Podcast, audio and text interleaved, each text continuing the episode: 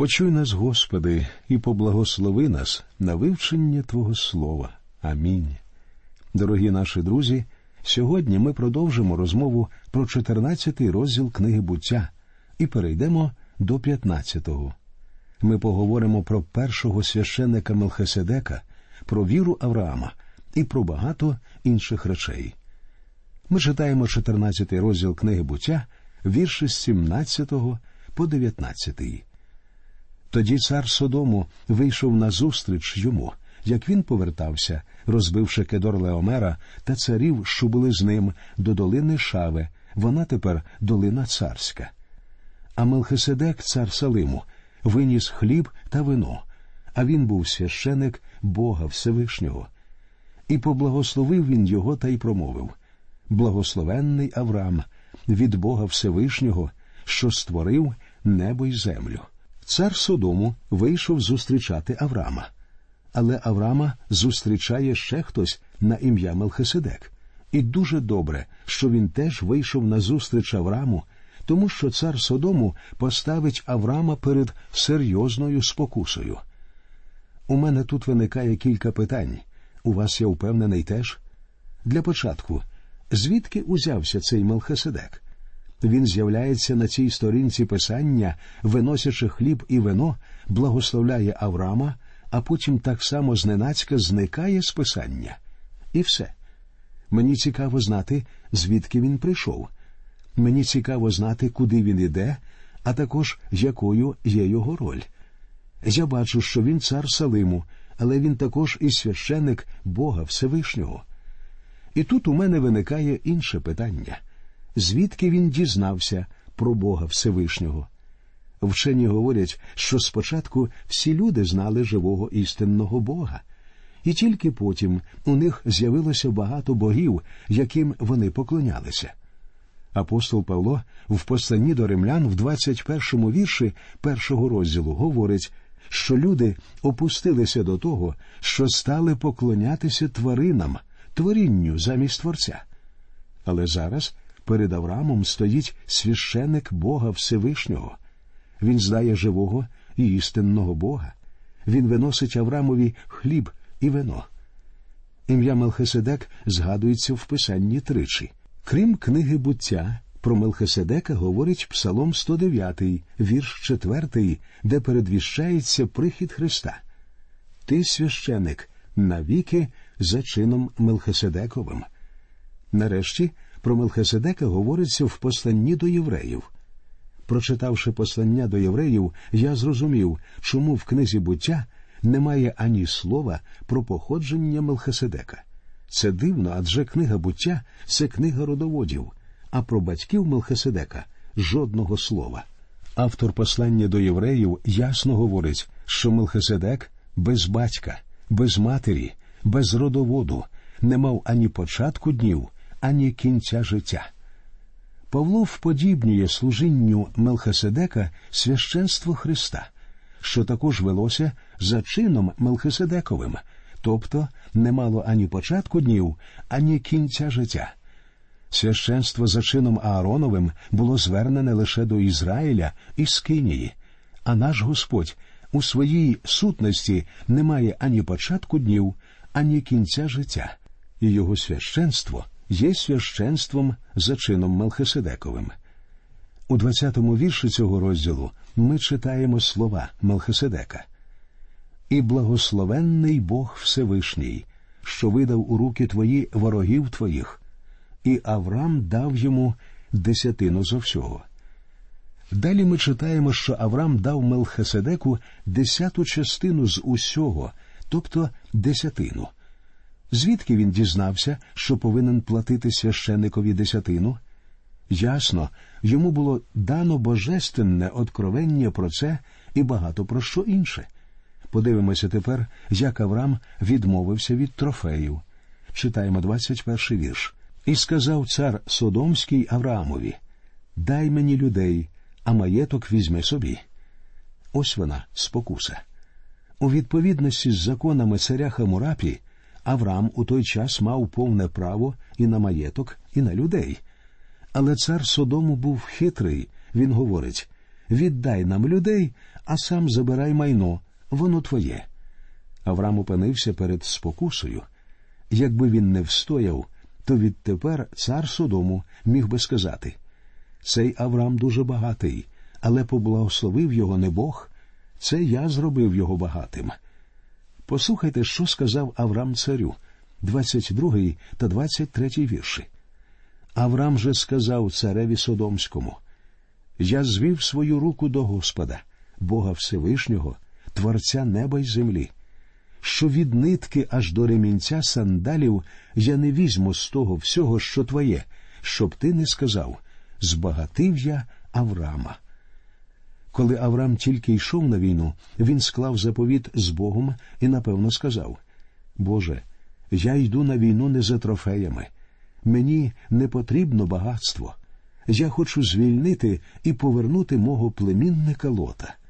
І Бог допоміг йому. Тепер Авраам говорить це царю Содому, як своєрідному свідку. Читаємо 24-й вірш. Я не хочу нічого, даси тільки те, що слуги поїли, та частину людям, що зо мною ходили. А нердє, школи, мамре, частину свою вони візьмуть. Авраам у цьому вірші говорить інші мають право на свою частку, то нехай візьмуть її, а я нічого не візьму.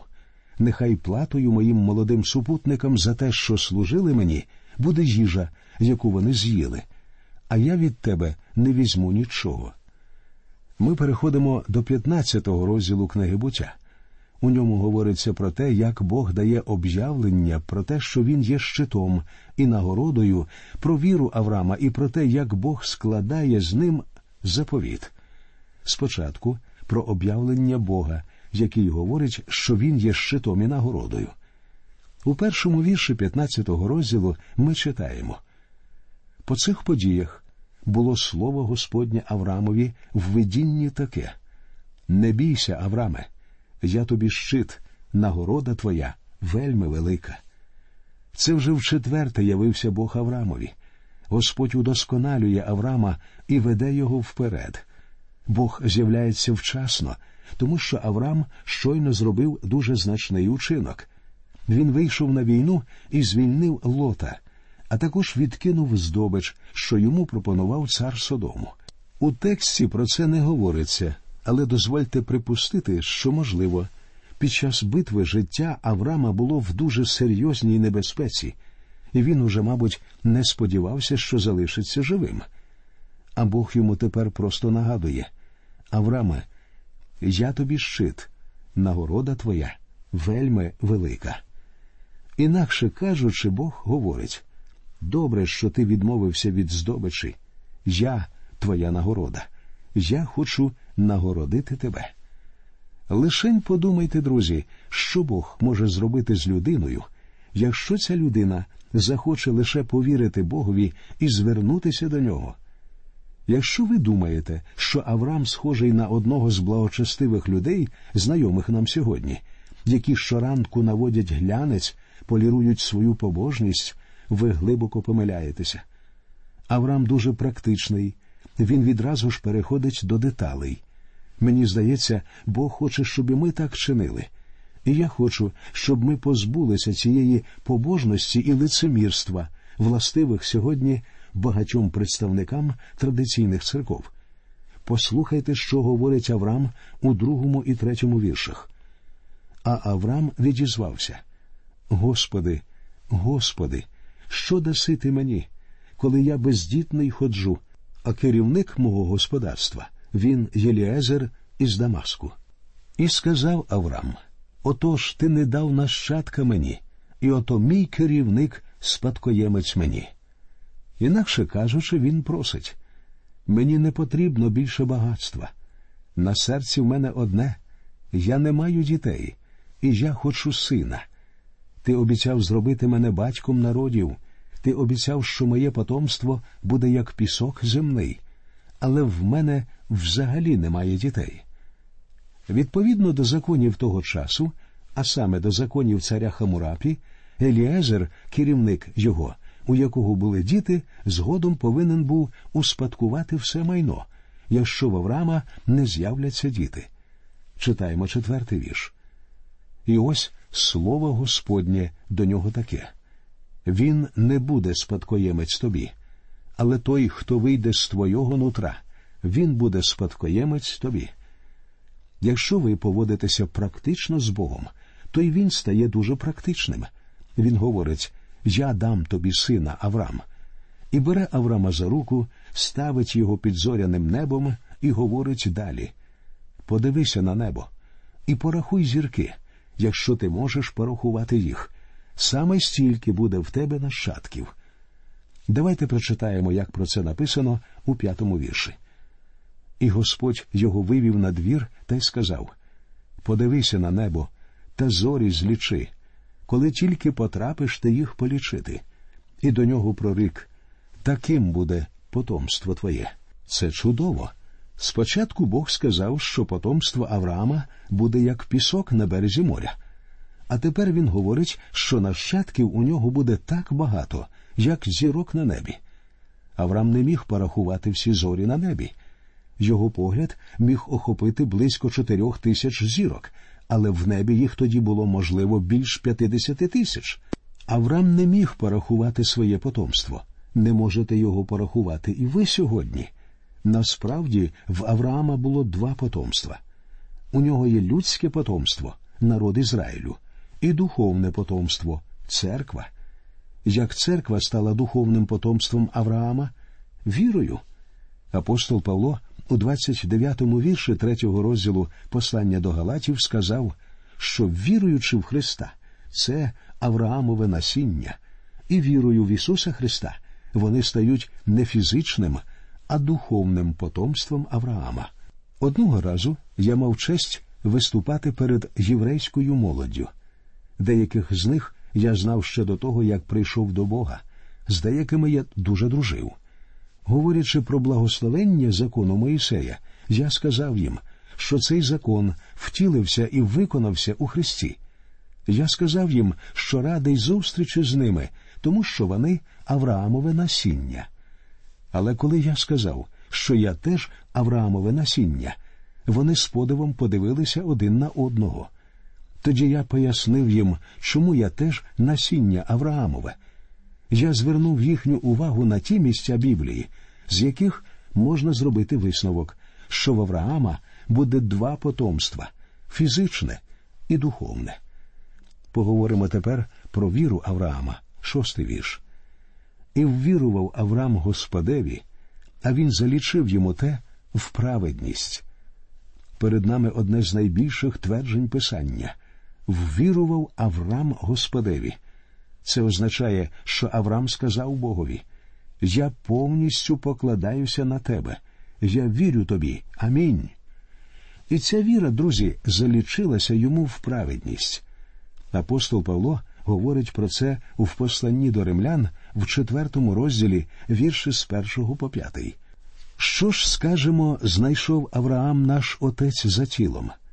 Бо коли Авраам виправдався ділами, то він має похвалу, та не в Бога. Що бо Писання говорить?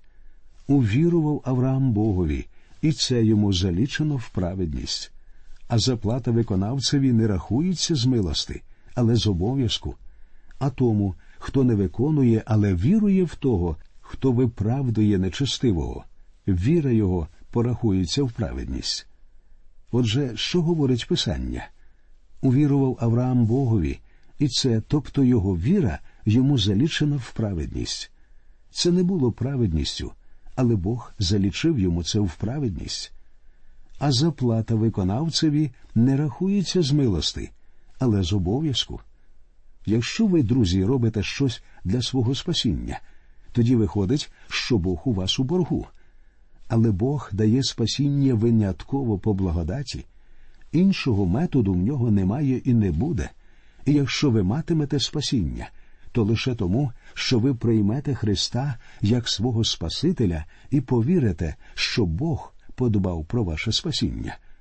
Апостол Павло пише а тому, хто не виконує, але вірує в того, хто виправдує нечестивого, віра його порахується в праведність.